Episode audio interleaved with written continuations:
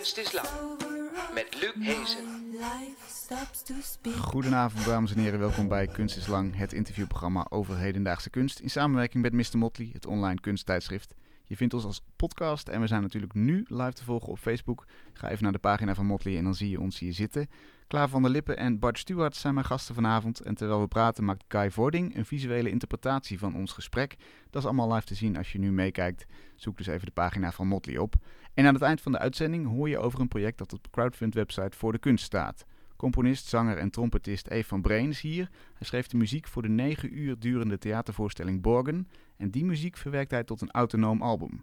En dat wordt één lange compositie die zich laat beluisteren als een wandeling door onze levens. En je krijgt er dan ook een landkaart bij. Daarover straks meer, maar eerst het kunstduo Klaar van der Lippen en Bart Stewart. Hun werk zet zich sterk af tegen de economische krachten die gentrificatie mogelijk maakt. Het proces dat je in met name grote steden ziet, de minder aangeharkte wijken worden opgeknapt, er zitten kunstenaars in, dan komt er duur vastgoed en de bewoners met de lage inkomens die moeten plaatsmaken voor mensen met een flinke portemonnee.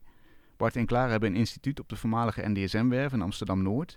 En dat is een actieplek waar projecten worden gestart die door middel van kunst tegenwicht bieden aan die oprukkende markt. Bijvoorbeeld door bewoners samen te brengen en inspraak te eisen bij de gemeente en projectontwikkelaars. Maar het kan ook zijn door een theatervoorstelling waarin de markt en de stad personages zijn die strijden om het bezit van de openbare ruimte. En recentelijk hebben ze een app ontwikkeld die je er dagelijks aan herinnert dat we geen individuen zijn, maar een samenleving van mensen die dus ook samen kunnen werken. Welkom Klaar en Bart. Dankjewel. Dankjewel. Leuk dat jullie er zijn. Laten we beginnen met dat, dat moeilijke woord, gentrificatie. Wat, wat betekent dat precies? Want daar gaan we het over hebben vandaag. Uh, gentrificatie. Nou, in gentrificatie zit het woord gentry. Dat wil zeggen uh, hogere middenklasse. En uh, het, je, het wordt wel begrepen als het economisch verbeteren van een niet aantrekkelijke buurt. En dat wil eigenlijk zoveel zeggen als dat mensen het idee moeten krijgen dat een plek die eigenlijk shit is, toch top kan zijn. Um, de manier die daar nu op bijna industriële schaal wordt toegepast, is het plaatsen van een aantal kunstenaar of creatieven. Uh, en die zorgen dan voor een leuk soort uitstraling die potentiële kopers ertoe brengt om te voelen: hmm, ik kan hier ook thuis zijn. Dit is een aantrekkelijke wijk. Ja, en dan weet je, dan, ben, dan wordt het eigenlijk aannemelijk dat je in uh, wat je voorheen shit vond, goud vindt. Gentrificatie wordt wel gezien als een economisch proces, is waar, maar volgens mij ligt daar iets dieper aan ten grondslag. Het is eigenlijk het parasiteren van het economische op het uh, sociale. Want de trigger is niet dat je het idee hebt dat je daar een huis kan kopen waarmee je geld gaat verdienen. Nee, Mm. de trigger is eigenlijk dat je een nestgeur ruikt, waar je dat vroeger niet rook. Dus de initiële trekker is iets wat te maken heeft met wij. Kun je dat eens concreet maken aan de hand van Amsterdam-Noord? Wat, wat gebeurt daar als het om gentrificatie gaat? Bart? Um, wat gebeurt daar is eigenlijk, um, het is een heel um, uitgekristalliseerde vorm die ik denk, uh, ja, eigenlijk in de loop van de jaren heel verbeterd is. Volgens mij was het in het begin, zeg maar voor 2000, waren het een soort toevallige strategieën. In Londen gebeurde er wat, in, Engel in, in, in New York gebeurde er wat. Eigenlijk zie je dit in grote steden gebeuren, over mm -hmm. de hele wereld. Wij mm -hmm. hebben ook veel van die steden bezocht. Uh, vorig jaar in China. Dus je ziet eigenlijk dezelfde spelers binnenkomen als Starbucks of eh, meestal internationale ketens. Grote bedrijven? Mm -hmm. Ja, grote bedrijven, groot, groot geld. Ja? Um, en in Amsterdam-Noord ging daar eigenlijk uh, een proces aan vooraf dat er een oude scheepswerf was, bijvoorbeeld. Hè, dat is er één. Een gebouw waar er eigenlijk wat een probleem was, maar wel, wat wel een iets met erfgoed te maken had. En Probleem, wat doe want, je want leegstaand. Leeg. Oude NDSM-werf, hè, waar Oude- schepen gebouwd werden. Ja. En toen kwam daar een soort initiatiefgroep op uitnodiging van de gemeente. En die ging iets heel leuks doen. eh, met weinig geld, maar wel met goede energie. Heel tof. Mhm. En, eh, maar er moest natuurlijk geld verdiend worden. Ehm, dus de gemeente zit daar dan, ehm, zeg maar, heel kort door de bocht. Want we hebben maar, ehm, we hebben be beperkte tijd vanavond. Heel kort door de bocht is het dat de gemeente gewoon twee dingen aan het doen is. Ze is iets goeds aan het faciliteren en ze is geld aan het verdienen. En die twee dingen, daar hebben wij het over in ons werk. Juist. Dat je, en dan noemen we ook wel de Januskop. Hè, dat, is, dat is eigenlijk zo'n zo'n soort monster met twee hoofden. Een- Eentje die lacht en eentje die heel kwaad is. Mhm. En dat is een spanning. En die zit ook in onze maatschappij. Ja, en het en- goede is dan daarin, om, om je vergelijking af te maken, dat er Ja. leegstaand gebied, dat, dat, dat daar weer iets mee gebeurt, hè, leefbaar Ja. gemaakt wordt. Ja, en dat muzikanten, dat kunstenaars, de architecten, zeg maar, die net klaar zijn van school, die nog niet een studio hebben, een studio kunnen beginnen. Of een werkruimte of een atelier. Ehm, maar dan komt MTV en Hilton en eh, die, die komen be- best wel snel daarna en die zeggen ja, maar het moet wel opgeruimd worden. En ja, we moeten hier wel auto's parkeren. Dus. En dan gaat het, krijg je dat aan de gang. Mhm. En dat noemen ze dan ehm, het gebied aan de praat krijgen. We hebben heel veel van die mooie termen verzameld. Mhm. Ehm, en dat betekent dat er dus geld verdiend moet gaan worden. Dus dan zie je eigenlijk dat het een beetje opgepoetst wordt. En dat gaat nog niet op een massaal niveau. Maar dan, en dan op een gegeven moment gaan de prijzen omhoog, wat het doel is. En dan wordt het ook te duur voor de kunstenaars. Ja, Ja, en waarom nou die Januskop? Want eh, de gemeente geeft en de gemeente neemt. Namelijk, de gemeente is ook de eigenaar van de grond. Mhm. Dus het geeft kansen aan de culturele. En met de andere hand neemt het de gestegen grondprijzen. En het gekke is dat wij helemaal niet gewend zijn om, aan, eh, om te, zo te denken over de gemeente als iemand die ook geld verdient. ja. Wij, wij Hmm. zien eigenlijk altijd alleen maar eh, de, de, de goede gemeente, de helpende, lieve stad. En, is een fabeltje dus. nou ja, het, het- er zit eh, beslist een spanning in. Want het lijkt wel op het moment dat centjes verdiend kunnen worden, dat dan eigenlijk de sociale agenda ver te zoeken is. En dat is natuurlijk uiterst zorgelijk, want ja, je begrijpt dat het reservoir aan niet ontdekte gebieden is niet eindeloos. Nee. Dus voor je het weet heb je de gemeentegrenzen bereikt en dan heb je ben je uitgegentrificeerd en dan zijn eigenlijk al je economisch precaire, al je culturele, al je Hm. arme mensen, die zijn eigenlijk over de rand. Want dat is het schrikbeeld, hè? Dat, dat de stad is voor de rijke mensen. Een soort Ja. van homogene massa die, die boven een bepaalde eh, inkomensgrens zit. En iedereen die daar niet aan voldoet, die moet daar buiten. Moet buiten de stad leven. Ja, Ja. en dat is niet zozeer een schrikbeeld, als wel dat het nu een opdoemende realiteit is. En eh, oh god, zijn wij nou zulke vrienden van, eh, van eh, iedereen die geen geld heeft? Nee, daar gaat het niet om. Maar ons gaat het om het principe dat de stad is een prachtige uitvinding. De polis is eigenlijk een Polis? Is, de polis, de stad, is eigenlijk ontdekt in Griekenland. Eh, vroeger woonde iedereen gewoon met zijn familie op een landgoed. En eh, dat moest anders kunnen. En zou het nou mogelijk zijn om eigenlijk met vrienden op een, eh, eh, of met vreemden op een plek te wonen, samen te leven, zonder dat je ruzie krijgt? En zo is eigenlijk het hele concept stad, het concept burger ontstaan echt vanuit het idee: kunnen vreemden samenleven? En ja, dan betekent het natuurlijk ook wel dat vreemden.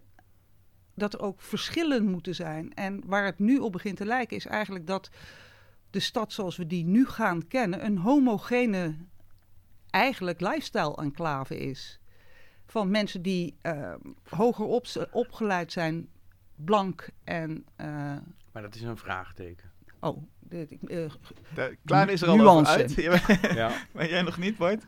Nou, nou, het is.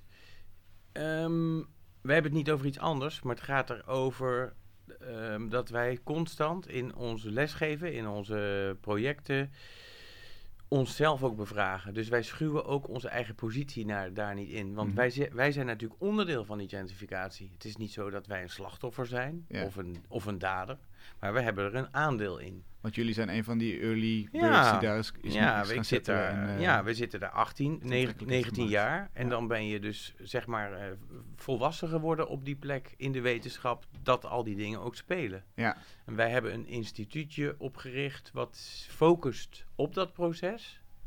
En als een geheugen werkt eh, voor dat proces. Dus wij reflecteren vanuit een archief. Eh, dus wij hebben ook alle, eh, wij noemen dat vastgoedporno. We hebben ook alle plannen van de ontwikkelaars die niet door zijn gegaan, hebben op een rijtje liggen. Dat is Ja. chronologisch. En dan, dat zijn eh, fantastische fantasieën van, eh, van gebouwen die het jammer genoeg niet gemaakt hebben. En, eh, en wij zitten ondertussen, ja, wij zitten ook te kijken naar het resultaat om ons heen, wat we jammer genoeg ook best wel middelmatig vinden inmiddels. Hè. Dus onze stelling vanavond is, jammer dat de NDSM eigenlijk een Amersfoort is geworden. En eh, wat zouden we daar nou, ook in een gesprek met jou, wat zouden we daar nou aan kunnen doen? Dat mijn, mijn idee vanavond zou zijn hè, dat al dat kapitaal leidt naar een, naar een gedachte alsof het Amersfoort is geworden. In plaats van iets heel hoogstedelijks wat super spannend is.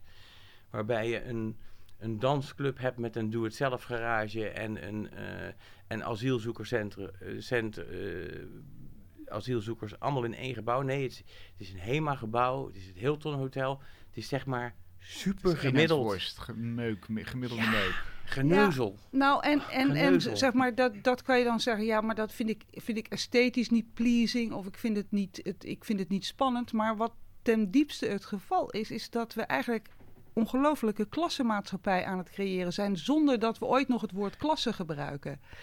Dus het lijkt wel alsof we het economisch systeem als een vanzelfsprekende moraliteit hebben geïnternaliseerd, Mhm. zonder daarvan nou ooit eens echt te kijken Hm. is dat nou wel de bedoeling? En dat is het gekke. Dingen gebeuren, iedereen kan het zien. Maar op de een of andere manier, omdat het economisch is, lijkt het alsof niemand dan zegt: ho, stop. Een soort, soort natuurwet is het. Nou, en, en ja, natuurwet. En, en je zou zeggen: als er natuurkracht was, dan zou je je er tegen beschermen. Ja. Dus het gekke is het, is, het gaat verder dan een natuurkracht. Want weet je, tegen de regen zetten we een paraplu op. Het is bijna een soort morele verplichting geworden om er aan te voldoen. Vandaag spraken wij een vriendin en die zegt... Ja, maar ja, goddorie zegt ja, dat je er toch nooit een boterham mee kan verdienen. En ik zeg, ja, maar lieve schat, dat is niet jouw probleem. Want jij doet het gewoon heel goed. Het is eigenlijk een maatschappelijk probleem dat het niet kan Dat niet En- gewaardeerd wordt. dat gewoon het goede wat je doet geen prijs kent. Mhm. En dat is niet iets dat jij een loser bent, maar het is eigenlijk dat wij op een hele gekke manier ziende blind aan het worden zijn. En op de een of andere manier zo ontzettend hard moeten werken, ook om in de stad te blijven, dat je Mhm. ook eigenlijk bijna nooit de tijd hebt om eens een keer te reflecteren hoe het anders zou kunnen. Dat is, dat is in, in principe, als je cynisch kijkt, een heel mooi systeem. Dat mensen zo druk zijn om, om mee te hollen in je systeem, dat ze niet hoeven te, kritisch hoeven te kijken of het, eh, of het ook anders kan. Faust zou heel erg lachen. Ja. We gaan het zo hebben over wat oplossingen zijn of, of hoe je daar tegenwicht tegen kan bieden. Eh, maar Bart, jij twijfelde nog even over dat het een soort van eh, rijke witte enclave zou worden. Je zei dat dat is nog niet helemaal zeker. Wat, waarom twijfel je daarover? Ehm, ehm, ik denk totdat, het, totdat we het er allemaal over eens zijn dat het zo is, moet je Mhm. altijd zeggen dat het niet zo is. Want anders is het zo. En ik denk ook dat dat iets is om actief. eh, kijk, ik ken de stad nog vanuit de jaren tachtig. Dat, eh, dat eh, hier in de buurt dat de telefooncellen waren gesloopt. Er waren krakersrellen. Het was een enorme puinhoop. Hè, los van dat er, dat er van alles niet goed was. Er was veel werkeloosheid enzovoort. En eh, ik ga ook niet zeggen dat het vroeger beter was.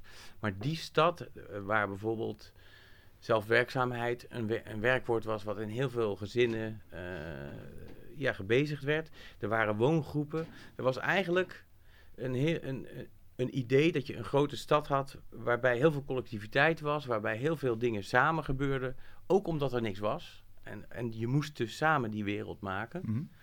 Ehm, nou, daar zou ik bijvoorbeeld op plekken als W139 of eh, op de NDSM, daar gaat eigenlijk ons werk ook vaak over. Hoe krijg je zonder een EO opgelegde eh, positiviteit, hè? Je, want je hoeft volgens mij niet echt ergens in te geloven, maar gewoon dat je elkaar ziet als mens. Dat je, dat je er bent. Ja. En dat je en als kunstenaar dat je je ook kan verhouden tot mensen zonder dat ze je publiek zijn, of je doelgroep, of je materiaal. Maar gewoon dat je er allebei bent als mens. Mhm. En dat, en tot als dat er nog is, als we dat voelen op die plekken, dan zou ik zeggen, klaar, je hebt nog heel even ongelijk. Oh ja, Want- dus jij, jij wil de hoop nog houden in ieder geval. Of je wil, In ieder geval voor dit gesprek. Zien. Ja, ja, ja. voor, de- voor dit komende uur. Nou, dat lijkt me een mooi streven. En hoop is een deugd. Ja, Een van de zeven. dus. wat, ehm, welke rol kan kunst spelen? Hoe zetten jullie die kunst in? Ehm, ja, zetten wij kunst in? Ja, nou, kunst is eigenlijk een. eh, voor, ehm, wilde ik kunstenaar worden? Nee, ik wilde niet kunstenaar worden. Ik wilde gewoon eigenlijk. Vroeger wilde ik eigenlijk stakingsleider worden. Vanuit het. Ja. eh, want ik had een film gezien en daar kwamen mensen uit de huizen. Weet je, dus eerst was alles heel bad, bad, bad. Het ging heel slecht. En toen, niemand had aandacht voor het goede. En toen ineens veranderde het. En eh, de mensen, de deuren gingen open en de mensen kwamen de huizen uit. En deden allemaal mee met het goede. Ik bedoel, de- en dat, ik dacht, ja, dat. Daar Dat wilde jij aan mom- meewerken. Nou, dat moment, weet je, dat je, dat je ineens allemaal de huizen uitkomt. En eh, dat je het voelt, het kan.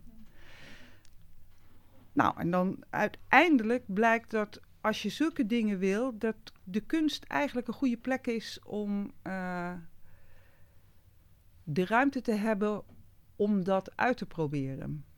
En, En, eh, en dat is dan een alternatieve manier van leven bijvoorbeeld? Of, ja, of op een, op een rare manier eh, hoopvol zijn terwijl je het concreet maakt. Weet je, want hoop, hoop klinkt altijd als, alsof het komen moet. Maar Ja. hier mag je eigenlijk gewoon in de kunsten mag je naïef zijn, dwaas en tegelijkertijd radicaal. En dat is eigenlijk wat wij proberen te zijn. We proberen eigenlijk andere manieren om met elkaar om te gaan, proberen we uit. En eh. Eigenlijk om het de wereld in te helpen. Dus wij denken niet dat, dat wij helpen, maar wij denken wel als iets er is, kun je het uitproberen. Weet je, net als de uitvinding van een medicijn. Je, je, je, hebt dan een soort receptje gevonden wat eventueel doorgegeven kan worden en besmettelijk kan zijn. kun je dat eens concreet maken aan de hand van een van jullie projecten? Ehm, con- concreet aan de hand van eh, een van onze projecten. Ehm, nou, bijvoorbeeld. We eh, geven les op de Bieldoen. En eh, daar, de Bieldoen is een afdeling van de UvA. Eh, dat, daarin hebben studenten een tussenjaar om te, uit te vinden hoe ze hun studie zouden kunnen gebruiken in de maatschappij. Nou, wij geven daar les en dan proberen we eigenlijk de studenten mee te nemen. In wat geven wij les?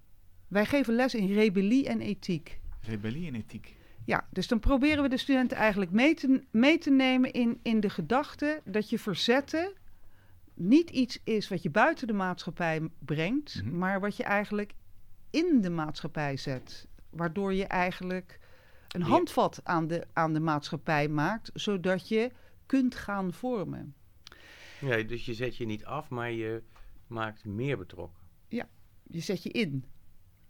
En dat doen wij dan door eh, beelden van revoluties te bespreken, door lichaamswerk, door eh, eigenlijk de klassieke deugden te bespreken. En eh, zo proberen we eigenlijk een klimaat te maken tussen de mensen, waardoor het eigenlijk wat vroeger geitenwolle sokken was Mhm. toch voelt als een heel pittig elixir. Dat je zegt, zo, het kan wel. En ja, ja we hebben ook in, in, in Peru, hebben we, ook, we hebben ook in Lima gewerkt. En daar hebben we ja, wandelpaden gemaakt in, de, in, in, het, in het hooggebergte met hele simpele stenen. Ja, was, is, nu, is nu dat gebied ontsloten en hoeven mensen geen stoffige voeten meer te krijgen? Nee. Maar het is wel zo dat we samen met die mensen hun omgeving, die eerst eigenlijk een beetje vijandig was, iets vriendelijker hebben gemaakt. En ja, kunnen wij echt iets doen? Nee, natuurlijk kunnen we niks doen. Het enige wat, wat ik denk dat we concreet kunnen doen, is besmettelijk zijn. Mhm. En eh, En het zaadje van die mentaliteitsverandering planten. ja, en eh, ja, zeg maar ja, zoiets. Zoiets. Bart? Ja, nou, ik, volgens mij gaat het over dat je niet als kunstenaar, maar als mens, dat je het recht hebt om eh, betrokken te zijn bij het vormgeven van je eigen omgeving. Mhm. En heel concreet zetten wij ons nu in met het ministerie ehm, en de beroepsvereniging van planologen over de, in, de, de invoering van de nieuwe omgevingswet in 2022. Ehm, en dan zijn wij aan het kijken. En dat is werk, dat is geen kunstproject, maar dat doen we natuurlijk als kunstenaar. Dat loopt eigenlijk de hele tijd door onze carrière heen. Dat, is dat dan een kunstproject? Nee. Ehm, ehm, maar het idee is daar om te zien hoe gaat die wet, die eigenlijk alles gaat veranderen, die ontwikkelaars heel veel meer ruimte gaat geven, maar ook ruimte gaat maken in de maatschappij om meer betrokken te zijn bij het vormgeven van de wereld. Hoe gaat die wet, die heel technocratisch is, hoe gaat die landen in de samenleving als wij buurthuizen hebben weggehaald, als we op bezuinigd hebben op bibliotheken. Hè. Dus primaire ontmoetingsruimtes en informatie, daar wordt enorm op bezuinigd in deze tijd. Mhm. En eigenlijk moeten we dus als samenleving met zoiets enorm gaan worstelen. Ehm, hè, want eh, ik denk van ja, als, als dat in 2022 in onze samenleving gedonderd wordt. ehm, en we weten hoe, eh, hoe vindingrijk ze bij de VVD zijn met hun politici. eh, dat ze allemaal BV'tjes hebben en gaan sjoemelen. Dan wordt het eigenlijk alleen nog maar ons ondoorzichtiger wat er gaat gebeuren. Dus dan gaan de zogenaamde voordelen voor de maatschappij eigenlijk tegen je werken. Want wat, wat is de essentie van die nieuwe wet? Nou, dat er eigenlijk een kleinere overheid is om hem uit te voeren. Dus dat, er, dat, er, dat die sterk versimpeld wordt. Maar het zou eigenlijk ook in het, in het maatschappelijke je een sterkere positie moeten geven om bijvoorbeeld mee te denken over wat er nodig is voor een park. Dat is Ik die participatiemaatschappij. Dus Ja. meer zelf doen. En, Ja. en het probleem bij participatie natuurlijk is dat dat alleen maar gaat voor mensen die, eh, ja, die, die gelezen hebben, die zich ontwikkeld hebben, maar vooral die tijd hebben om dat te doen. Ja. En dan krijg je weer dat het een soort echokamer wordt, dat het zichzelf versterkt. En dat het dus altijd gaat over maar een bepaald gedeelte van de samenleving die mee kan doen. En dan Daar- zit je daar aan tafel. Wat, wat, wil, je, wat wil je bereiken? Wat is, wat is, waar wil je absoluut mee weggaan? Proces. Nou, dat, dat, er, eh, dat er zeg maar vanuit die technocratie en vanuit dat. eh, er zitten heel veel juristen. En er zitten heel veel zeg maar, knappe koppen van zo'n ministerie zitten mee te denken over hoe dat we dat gaan doen. En wij, gaan, wij stellen maatschappelijke vragen over. Ja, maar hoe ga je dat ontwerp van die wet nu, hè, dus vo- voordat die klaar is, hoe ga je dat met de samenleving concreet maken? Dus er zijn nu pilotprojecten in het land. Mhm. Daar zijn we ook bij betrokken. En dan gaan we proberen te zien. Ik wil niet zeggen dat het lukt, want het is best wel een ingewikkeld proces. En eh, onze positie is ook niet zo dat we, als wij zeggen rechts, dat het dan ook rechts wordt. Mhm. Of links. Ehm, maar meer het idee van, eh, ja, dan, dan- wij proberen te zien of we daar iets kunnen veranderen. Dat het meer gaat over de samenleving en minder over regels. Ja, want het, het- je moet eigenlijk zo zien, eh, nu heb je, moet je voor alles een vergunning aanvragen. En wat ze dan gaan doen is eigenlijk een soort format maken van eh, de omgeving. Dus zeg maar, dit is, de, is deze omgeving in zijn ideale manier. Ja. En dus heb je een soort, ja, je hebt een soort onderlegger en dan hoef je minder vergunningen aan te vragen, want dan weet je al van tevoren, dit zijn de voorwaarden waaraan ik moet voldoen. Dus dat is eigenlijk een soort conceptueel masterplan over je omgeving. En eh, zolang je erin past, mag je, mag je door. Ja. Je voelt natuurlijk al aan dat op het moment dat dat ding er ligt, dat dan eigenlijk niemand meer zin heeft om nog vanaf begin te gaan overdenken. Dan zeggen ze, nee, het ligt er nou, weet je wat, Ja, precies. wordt nou, wordt nou invullen. En ja, je begrijpt ook dat degenen die initiatieven ontwikkelen, dat zijn in het algemeen zijn dat bedrijven. Of mensen die be- echt belang hebben. Of mensen die echt belang hebben. Dus voor hun is het heel handig. Maar ja, dan zeggen ze, ja, maar het is heel erg belangrijk dat de burger meespreekt. Ja, in het begin, wanneer het concept wordt gemaakt. Ja. Maar later is dat natuurlijk een hele Hm. vage positie als burger. Want dan zeggen ze, ja, maar we hebben toch naar je geluisterd. En jullie hebben toen genoemd het woord eend. En kijk eens, hier is een vijvertje voor eenden. Dus, weet je wel, wat, wat, wat wil je nou? wat is er nou, weet je, je bent gehoord. Ja. Maar het gekke is dus dat dat eigenlijk uitgaat weer hetzelfde als het economisch principe. Dat je het voor eens en voor altijd efficiënt vastlegt. En dan daarna lullen Dan we niet meer over. Invullen en gaan. Juist. Weet je, we hebben het geoptimaliseerd. Hm. Nou uitrollen. Nou, Terwijl, en, het mooie, en het mooie van de kunst is, ik kom even terug op je eerdere Ja. vraag, is dat wij, en daar zijn we, dat doen, we, dat doen heel veel kunstenaars, is dat je eigenlijk een ruimte maakt waarin je die vragen kan stellen, maar eerder dat er ook een ruimte komt om dingen te vertragen. En dat hebben we ook op de NISM geprobeerd. Het is eigenlijk een soort strategie Mhm. om dingen enorm te vertragen. En dan hopen wij vaak dat er meer bewustzijn komt, of meer poëzie, of meer eh, liefde. Liefde is heel belangrijk natuurlijk. Ja. Ehm, want die liefde maakt de stad eh, interessant, mooi, divers. En, en nou, van Nutella hebben we al genoeg. Dus dat, eh, daar moet je gewoon heel, he- heel helder in zijn. Dus ik denk dat die kunst, en zoals wij de kunst oppakken, ehm, ja, is het een handvat, eh, kan het een wapen zijn of een hamer. Het is eigenlijk een soort barbapapa. Hè? Die kan je vormen naar waar je hem voor nodig hebt. Mhm. Ja, wat mooi aan kunst is dat je geconcentreerde aandacht hebt. En dat is eigenlijk iets wat zo ontzettend kostbaar is. Dat eh, je daar eigenlijk. ehm, daar kan je niet genoeg de aandacht op vestigen. Bijvoorbeeld, het is. ehm, ja, ik zeg het nog maar, is het wel heel saai hoor. Ja, de wereld gaat eh, naar de kloten en, het, en dat is zo. Ja. En we hebben helemaal niet veel tijd om, om, om, om dat bij te sturen. Maar het gekke is dat we bizar weinig doen. We hebben drie grote climate change, overconsumptie, plastic soep. Het is allemaal waar, het gebeurt allemaal. Maar we doen eigenlijk niks.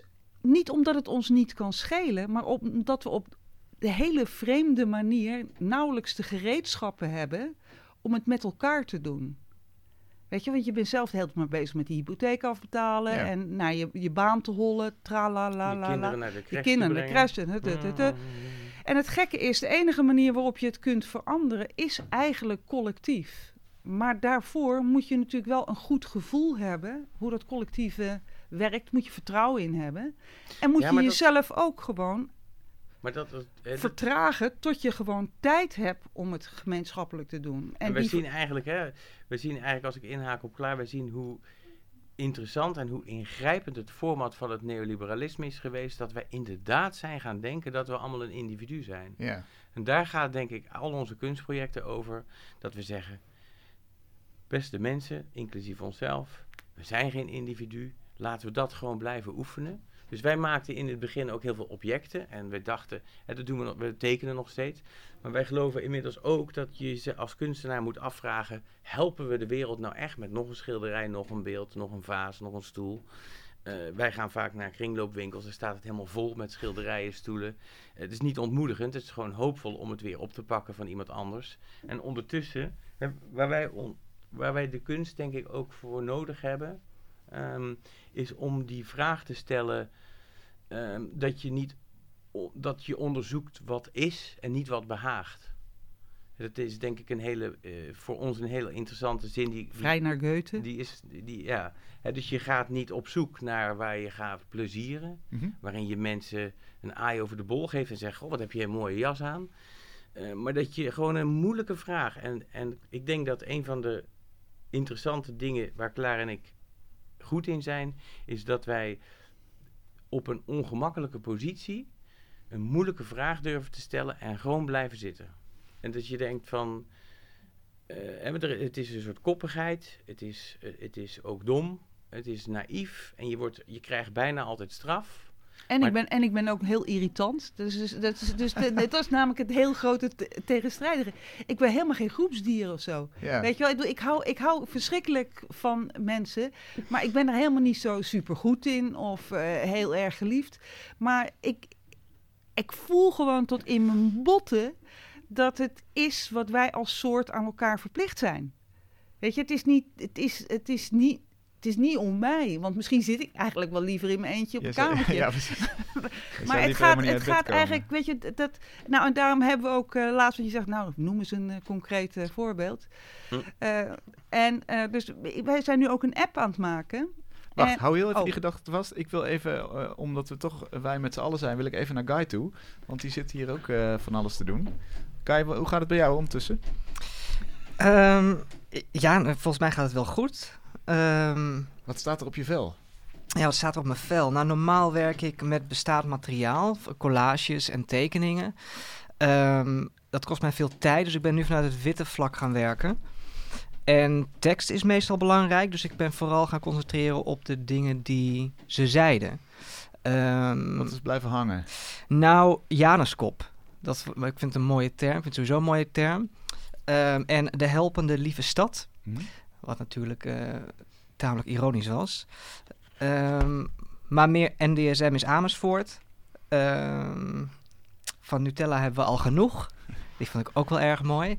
Dus ik ben dat eigenlijk gaan opschrijven, onthouden. En ik, ik ben dat ehm, bijna een soort, als een soort rapportage aan het maken. En dat, dat schrijf je gewoon op of teken je daar iets bij? Hoe, hoe werkt dat? Ik, eh, ik ben het nu met, om het heel visueel uit te leggen, eh, met, met, met blauw potlood schrijf ik het op, eh, bijna abstract.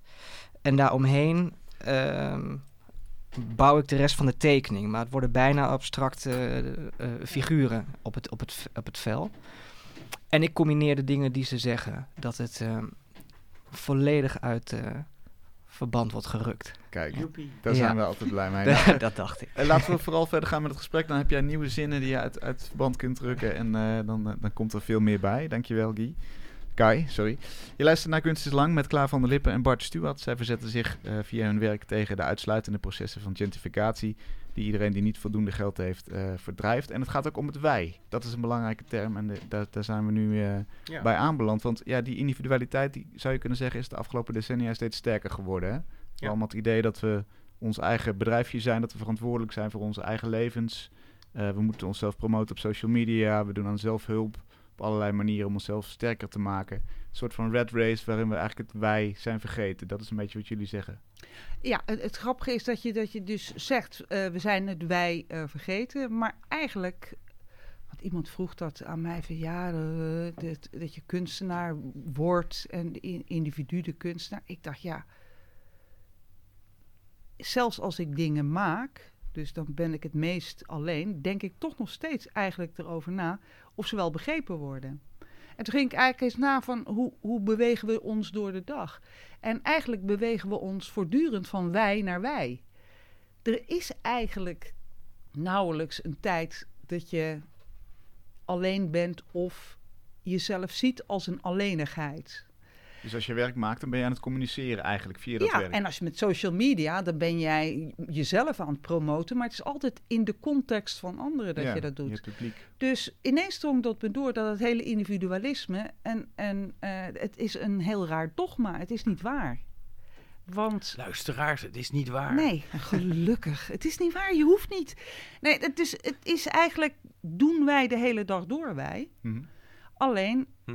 we hebben er geen aandacht meer voor en of waardering. Heel kort, waarom, waarom dat? Waarom denken jullie dat dat ontstaan is? Nou, door die onweerstaanbare gedachte eh, van het economische efficiëntie. Weet je, Nou, dat, en dat je- dat je, dat je dus en dat de- je met kopen ook de wereld eh, helpt. Hè? Dus, dus jouw laatste soort vrije keuze, ehm, vrij naar Rem Koolhaas is dit, is dat je in de supermarkt of in de, in de shoppingmall, dat je die aankoop, dat is de bevestiging dat je leeft. En dat is natuurlijk een hele cynische. Hè? Want eh, wij zijn helemaal niet, i- je wordt helemaal geen individu als je allemaal dezelfde telefoon hebt. Mhm. Dat is namelijk het ontzettende domme is dat we allemaal dezelfde telefoon kopen. En daar word je helemaal niet een bijzonder individu van. Het is, hè, dus dat consumentisme, is natuurlijk ook helemaal, dat, is, dat weten we ook allemaal wel, dat dat geen oplossing voor iets is. Ehm, nou, ja, maar, het is heel denk- hardnekkig ingebed. ik denk eigenlijk dat het, dat het heel. ehm, het, het is die idee van dat je elkaars concurrent bent. Mhm. En dat als je. En dat is eigenlijk een soort rare gedachte die bijna niet uit je hoofd te krijgen is. Het is, een, eh, het is hetzelfde als dat eh, de, de charme van het economische is, is dat het opgelost wordt. Weet je, dat, dat, Hoe bedoel je? nou, dat, dat je door rekenen dingen eigenlijk restloos kan oplossen. Het, dus het, het is een enorme ongeorganiseerde bende, maar je laat er een economisch principe op los. Ah, ja. En ineens raakt alles georganiseerd. Er is orde, er is regelmaat. En eh, er is een leidend principe wat eigenlijk niet moreel is, maar wat eigenlijk nog groter is dan eh, moreel. Maar hè, het is echt. Maar onderdeel van dat hele economisch denken is dat je elkaars concurrent bent en dat je elkaars aan het bevechten bent. Dus ook, het is één zinnetje uit Adam Smith die eigenlijk zo vertaald is. Het is een heel dik boek, voor de rest staan nog allemaal andere dingen in. Maar dit is eigenlijk de meest pakkende concept geworden. Dat je elkaars concurrent bent en dat de onzichtbare hand van de markt alles zal organiseren. Eigenlijk een god zonder gezicht. Geweldig. En op de een of andere manier krijgen we het niet uit onze kop, omdat al het andere blijkbaar ook modderig en rommelig is. Ja, minder, Want- minder aantrekkelijke optie lijkt. Ja, nou ja, goed, met elkaar kan je ruzie krijgen, weet je wel. Terwijl, ja, een, eh, je kan een tikkie kan je elkaar zo geven. Mhm. Financieel eventjes elkaar Ja, iets betalen. Ja. Weet je, dus, dus op de een of andere manier lijkt het ook, zeg maar, een soort niet-emotionele communicatie, wat er ook een soort opluchting is. Ja. Jullie Dus- zetten er iets tegenover. De wij-app. Een nieuw wij-gevoel. Nou ja, en dat is eigenlijk, het is eigenlijk, de, de- wij is er al. Het enige wat wij dan doen is zeggen, je hebt een app op je telefoon en dan krijg je gewoon iedere dag een berichtje en dat gaat over wij. En dan kan je, dat is een klein verhaaltje plus een link naar eh, een, een, eh, iets wat daaromtrent gebeurt in de wereld. Doe, en doe naar een kunstwerk. Ehm, bijvoorbeeld een berichtje, ja, het is meteen niet zo leuk. De eerste die bij me opkomt is eigenlijk helemaal niet... eh, nee, komen twee... eh, Ik doe de nummer twee.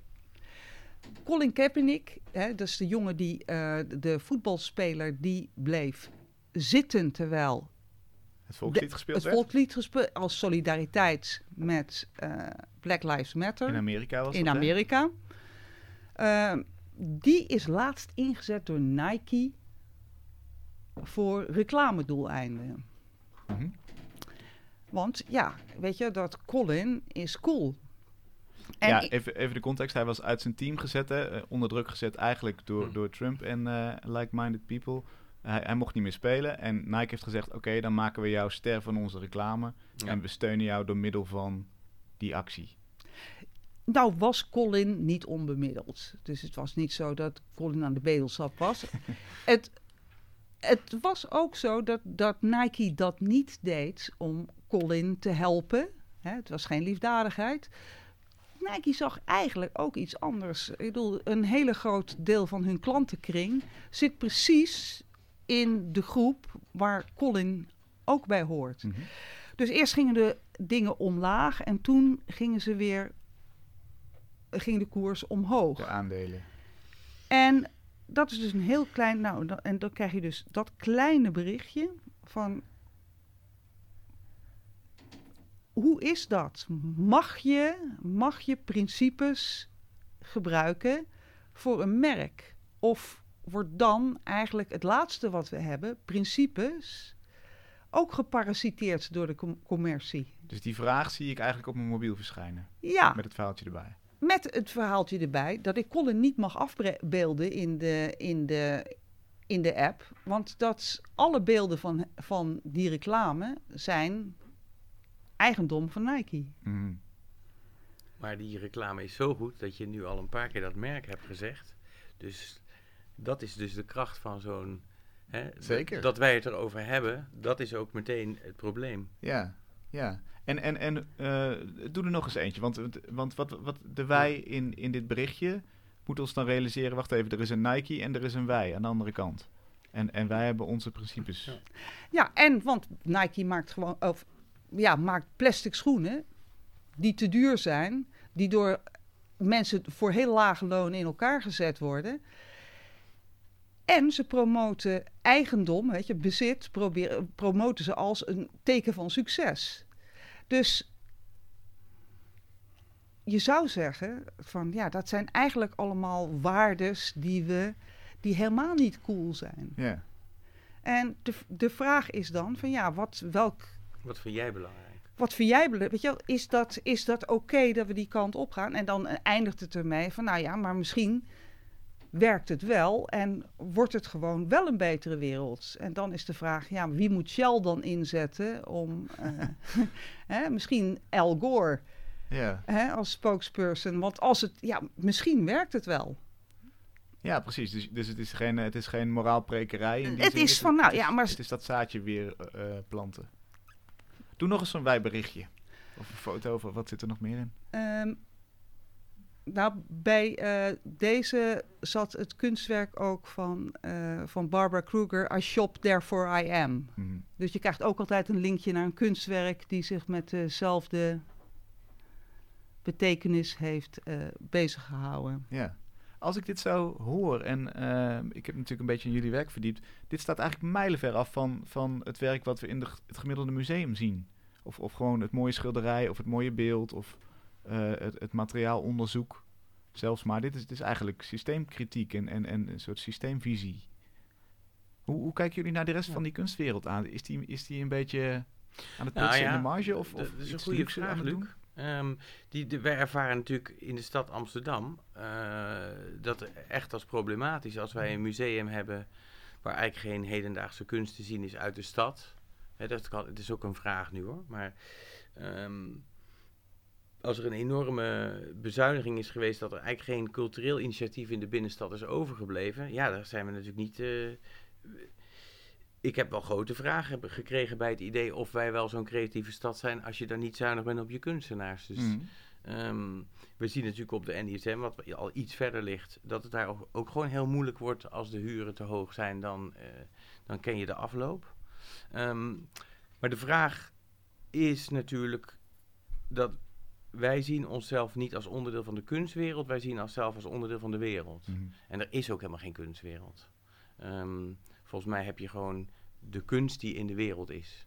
En die kunstwereld, voor mij is dat onderdeel van het probleem dat je, dat je denkt dat er een soort kamer is waar je allemaal dingen af kan spreken samen. Ja. Wat eigenlijk heel ongevaarlijk en dus ook beschermd en niet in de maatschappij.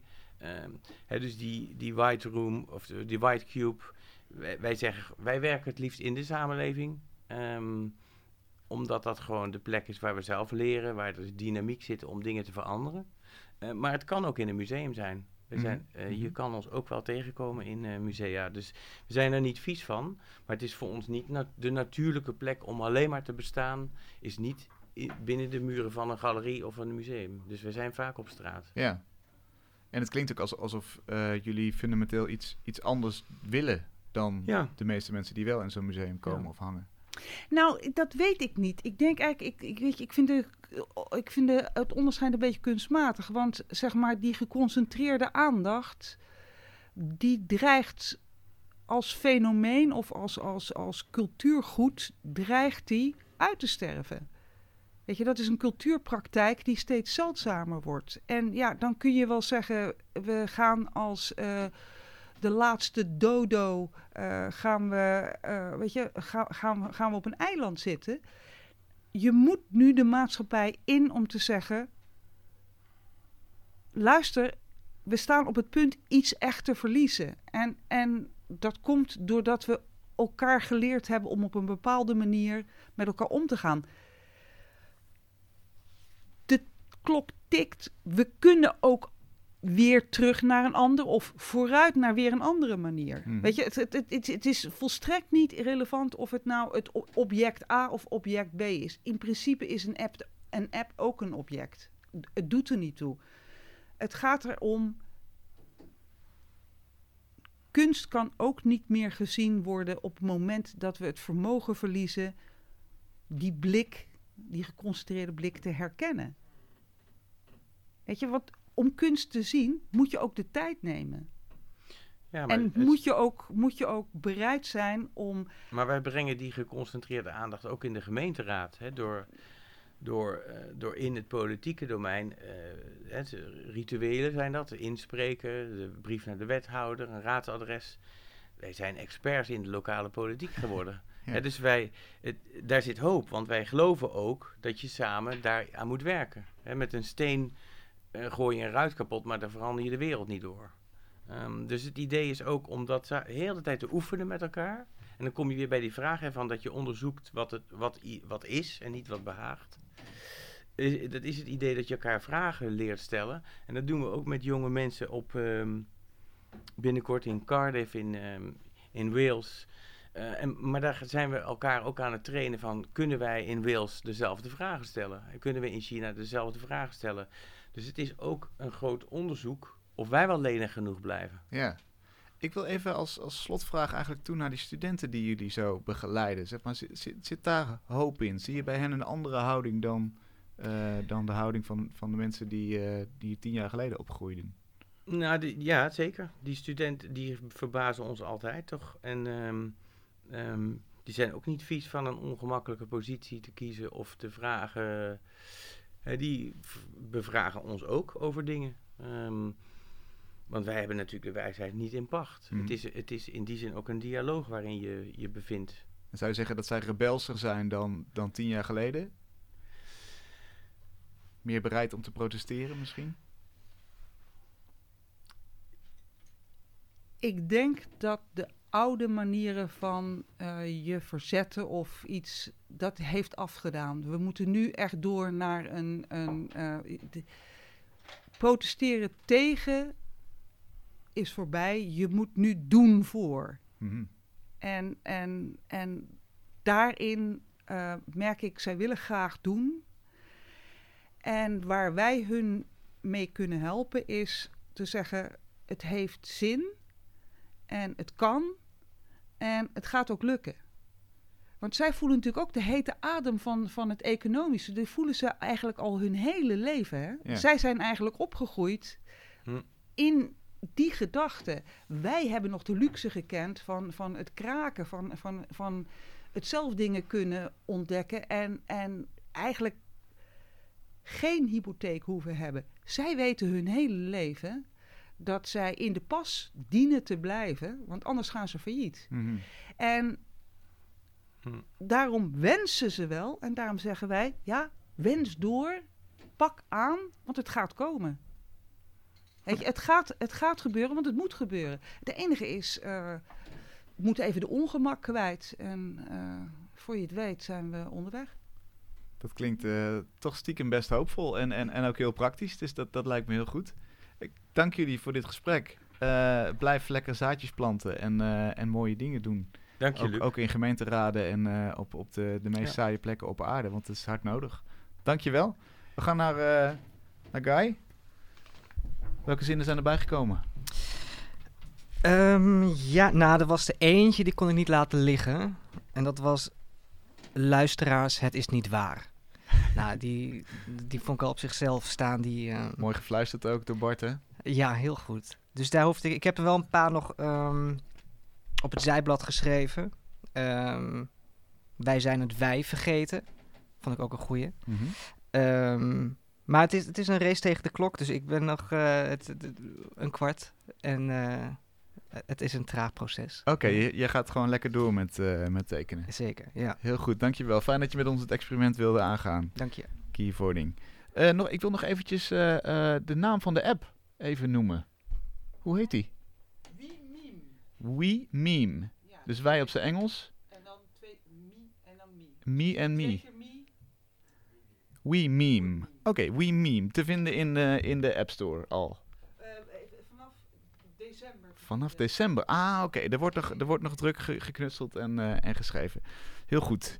Dan eh, eh, eindigen we onze uitzending met onze partner voor de kunst, de website waarop mooie projecten staan die je kan steunen via crowdfunding. En deze week schrijven aan componist en trompetist Eve van Breen en harpist en zangeres Eva Tebbe. Eve schreef de muziek voor de theatervoorstelling Borgen, een politiek drama van maar liefst negen uur lang. Een aaneenschakeling van verlangen, bedrog, de strijd om macht. Eh, en al die muziek uit die mooie voorstelling wordt verwerkt tot een autonoom album van de Eve van Breen Groep, waar Eva ook onderdeel van eh, uitmaakt. Welkom allebei. Hi. Leuk dat jullie er zijn. Die voorstelling was natuurlijk een politiek drama en dit album heet Walk of Doubts. Wordt een wandeling door ons leven. Komen we dezelfde thema's tegen als in dat politieke drama?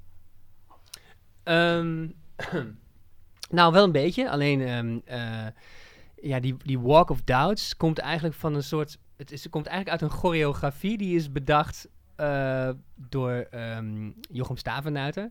Dat is een meme-speler. En er is een choreografie die bedacht is voor... Eigenlijk was het, con- was een één deel van het concept van, eh, van Borgen... dat iedereen, alle acteurs en iedereen die meedeed... allemaal op het podium blijven en niemand afgaat. Maar het werd een soort chaos. Omdat ja, alle mensen die zijn, en vooral allemaal acteurs, die, ja, die, die, daar wil je, ja, daar wil je de hele tijd naar kijken. Ja. Dus eh, toen is er een soort choreografie bedacht, een soort twijfelachtige choreografie. Dus een stap naar voren, een stap naar achteren. En en dan weer twee stappen naar voren en één stap terug. En daar heb ik eigenlijk een compositie op gemaakt. Mhm. Die eigenlijk helemaal niet meer vervolgens eh, in die context is gebruikt. En ook dat hele ding is er gewoon uitgehaald. En het is, aan die compositie bleef alleen over. Ja. En daar komt eigenlijk dat Walk of Doubts vandaan. Ja, en die precies. thema's, die zijn meer... Ja, we, eh, we hebben niet, zeg maar, dat, dat, die, die, dat Borgen, dat is natuurlijk, dat is zeg maar eh, geënt op, het, eh, op de serie. Ja. een politieke serie. Waarin allerlei dialogen zitten, allerlei ministers worden ontslagen en worden... Nou, al die dingen hebben we er niet in zitten. Maar het diepere, de diepere thema's, namelijk dat het gaat om het... nou, bijvoorbeeld het ideaal hebben en, en wanneer je in een machtspositie terechtkomt... eh, ja, dat, je, dat het dus moeilijk wordt om dat ideaal te bewaren. Zeker in de politiek, maar ook op andere vlakken. Omdat je dan op een gegeven moment, ja, zeker als je iets wil eh, bewerkstelligen, dat je dan dus, ja, dat, dat je in sommige gevallen compromissen moet maken. Of eh, ja, dat het, nou in ieder geval. En hoe blijf je, hoe ver ga je daarin? En nou, die thema's, die behandelen we wel. En de, die maken we als het ware voelbaar. Alleen we doen dat zonder al die dialogen. Ja, want dat lijkt me een hele moeilijke vraag. Hoe, hoe, krijg je zulke abstracte thema's nou vertaald naar muziek? Bijvoorbeeld eh, angst is, is zo'n thema. Hoe, hoe, hoe, hoe kun je uitleggen hoe dat werkt? Hoe schrijf je nou muziek bij angst? Hoe vertolk je dat? Ja, kijk, het is heel. Dat, eh, dat is natuurlijk. Je kan het. Ja, op ontzettend veel manieren kan je angst uitdrukken. Dus het door middel van. Ja, eh, eh, kijk, bij wijze van spreken, als je gewoon een heel vrolijk liedje hebt. La la la la la la la. Nou, dat is geen angst. Maar als ik eh, zeg, ik ben heel bang. En dan. La la la la la la la. Ja, dan is datzelfde liedje eigenlijk. eh, eh, eh, ja, dus het is een soort van. Het hangt helemaal van af in welke context je iets plaatst. Mhm.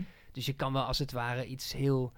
ehm, ja, en, en, en of het gaat om het, dat je iemand bang wil maken of dat het in je eigen angst is. Maar ik zat te denken, omdat je die, eh, je die vraag zou stellen. ehm, in die voorstelling zit ook een, eh, een paniek, iemand die een paniekaanval krijgt. Oké. Nou, dat is wel een soort van extreme angst. Mhm. En eh, nou, dat, dat komt, uiteindelijk is er een, ja, mondt dat uit in een lied.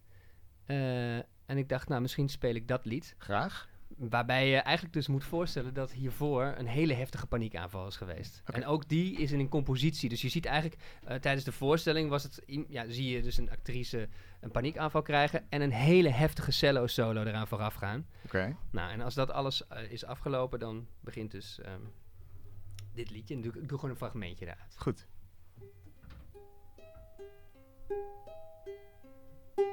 Ga een beetje stemmen, ja. Als het vals is, dan... eh, dat, is, dat is ook niks.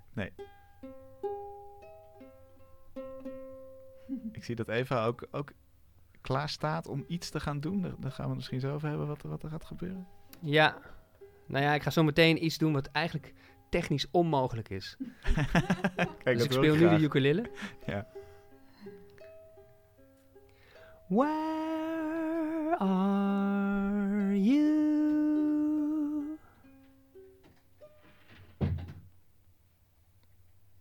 When you are. When you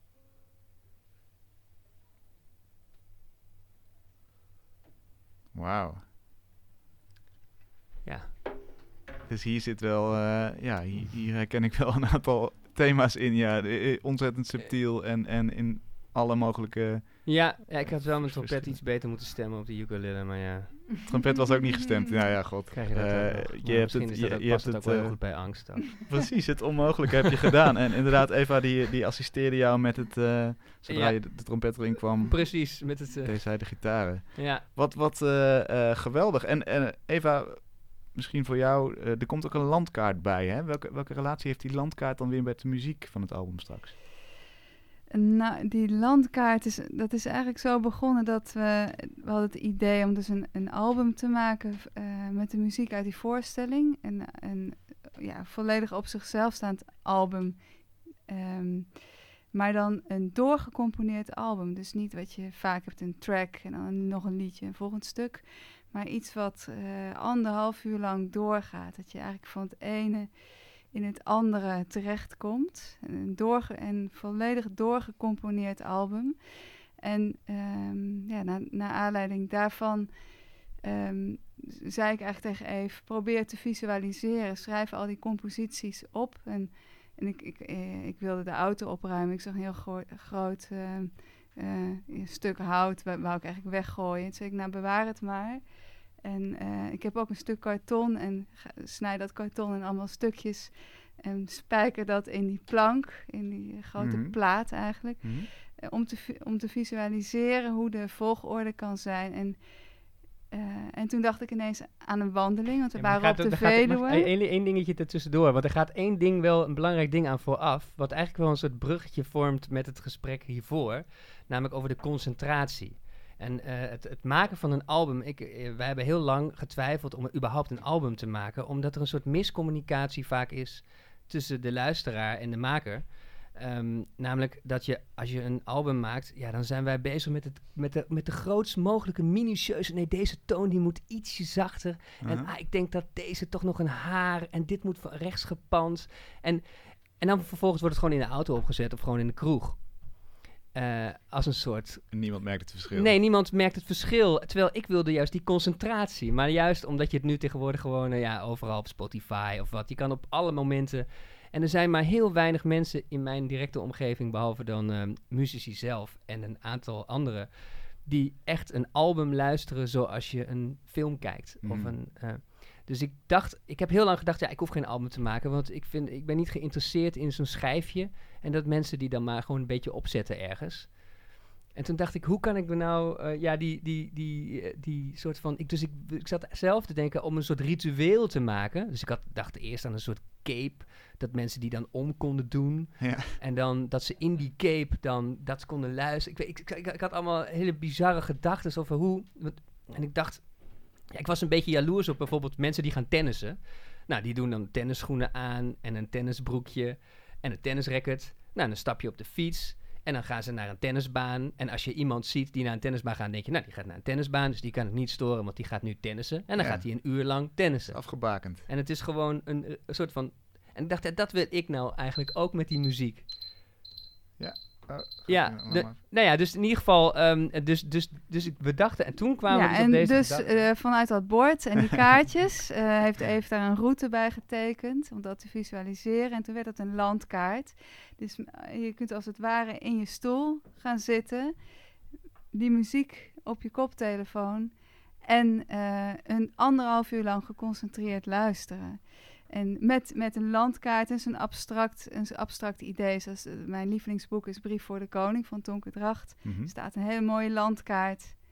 En eigenlijk je, dat hele verhaal of die hele muziek, dat, is, dat zijn beelden in je hoofd. Dus, dus je, eigen, je eigen film en je eigen verbeelding. En dan kun je helemaal op, op, op je eigen manier een, een route vormen of dus- volgen. Dus geen tracklist, geen korte concentratieboog, maar helemaal weg in een wereld. Ja, en het zijn als het ware, lang. ja, want er zijn als het ware meerdere lagen. Dus je hebt dus de, de, de stukken en de thema's waar jij net naar vroeg. En de, eh, maar je, de muziek zelf heeft ook een, als het ware een soort abstracte dramaturgie. En dat is, eh, eh, ja, dus er zijn spanningen, er- wordt opgebouwd naar een hoogtepunt. En het wordt, er wordt een soort ruimtelijkheid. En dus die, eigenlijk dat, ik, die, ik maakte dus een soort van hele, ja, soort kindertekening met die abstracte dramaturgie. Want daar zocht ik naar, omdat negen uur muziek is best wel veel. Dus ik had al die dingen bij elkaar en ik dacht, ik weet, ja, hoe krijg ik in godsnaam, ik weet het niet. Hoe, hoe ik al dit, want het was een soort losse, ja, verzameling van individueel best goede dingen. Maar als je ze bij elkaar zet, dacht ja, het slaat gewoon, het is gewoon, ja, één grote chaos. Ik moet Dus daar een moest een lijn structuur. Ja, Dus daarom heb ik, had ik eerst maar gewoon een lijn. Gewoon een, s- nou, ik wil gewoon hier en dan wil ik, als het, als het ware een spanningslijn. En dan doen we dit en dan, om eigenlijk een volgorde te, volgorde te bepalen van die stukken die ik al had gecomponeerd. Dat was de eerste intentie. En toen kwam Eva met die wandeling. En toen dacht ik, ah, maar dan kan dit echt een berglandschap zijn. En dan komen we hier in een woestijn. En, dan kwamen we, en toen, nou, toen is dat eigenlijk nog een eigen leven gaan leiden. En deze, eh, eh, dit album dus, dat, dat gaat een, eh, we, hebben, we hebben de muziek net opgenomen vorige week. Eh, en nu gaat het in de postproductie. En normaal gesproken bij jazzmuziek of klassieke muziek is de postproductie stelt niet zo heel veel voor. Dat is eigenlijk een kwestie van mixen en masteren. Van het, dus je, je maakt het als het ware de noten die opgenomen zijn Mhm. mooier. Maar nu? Maar in de popmuziek bijvoorbeeld is, dat, is, is postproductie veel groter. eh, nou, en eigenlijk dit album, dat wordt ook voor een heel groot gedeelte. Die postproductie zou, is een enorme. Vanwege, dat, vanwege die wandeling die door de stad gaat, door bergen, door woestijnen. Dus ook qua. We hebben het in een hele droge ruimte alles opgenomen. Maar er zal een enorme. Ja, eh, bijvoorbeeld één stuk dat, we gemaakt hebben, dat is gewoon een soort heel heftige eh, compositie met een heftige groove waar onze pianist, Christos Girolatsitis, die is daar drie keer keihard overheen gaan improviseren. En ik daarna ook nog twee keer. Dus je hebt zeg maar vijf improvisaties over hetzelfde stuk. Een soort van cacophonie aan energie. En in de postproductie gaat Ruben Samama, dat is, eh, daar werken we mee, die gaat daar een soort van, ja, dat is eigenlijk, dat symboliseert de stad. Het, eh, en, en die gaat daar een soort van dat helemaal versnijden en een soort rustpunten inbrengen. Maar soms is het ook gewoon een liedje. En soms is het een koorwerk, eh, dan kom je in een kerk terecht en, en is er ook de akoestiek van de kerk. Dus het is zeg maar een soort, echt een, eh, ja, met die ka- landkaart die nog ontworpen moet worden. En daar zijn we nog over aan het nadenken, want ik wil het niet te concreet. En daar is nog geld voor nodig. Ik ga je afbreken, want Ja. je moet niet eh, alles weggeven. Het hele project moet natuurlijk Ja, nog, moet nog afgemaakt worden. Er is nog Ja. een beetje geld nodig. Maar eh, Ja. eh, het, wordt, het wordt fantastisch en er zit heel veel diepte in. En Ja, er is nog best wel veel nodig eigenlijk, want we zijn nog niet eens op de helft. Oké, oké, oké. Er is heel veel geld Help. nodig. Help! Eh, stort, Ja. stort al je geld nu. Ja. Dankjewel. Eva en Eva, ga naar voordekunst.nl en eh, zoek naar Walk of Doubts. Dan kom je het project tegen. Leuk dat jullie het wilden toelichten. Tot zover Kunst is Lang voor deze week. Ga naar mrmotley.nl voor meer informatie over het werk van Bart en Klaar. En dan zie je ook wat Guy hier live maakte. Wij zijn er volgende week weer en dan is Sema Bekirovic hier. Graag tot dan.